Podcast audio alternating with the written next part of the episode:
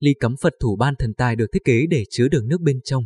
Khi cắm quả Phật thủ vào cốc, cuống sẽ được cắm xuống dưới, giúp quả Phật thủ được tươi lâu hơn. Cốc thường được thiết kế với đế cao để nâng quả Phật thủ, tạo sự tôn nghiêm khi đặt tại không gian thờ. Ngoài ra, miệng cốc ôm lấy quả Phật thủ khi dâng hương lên thần linh và gia tiên.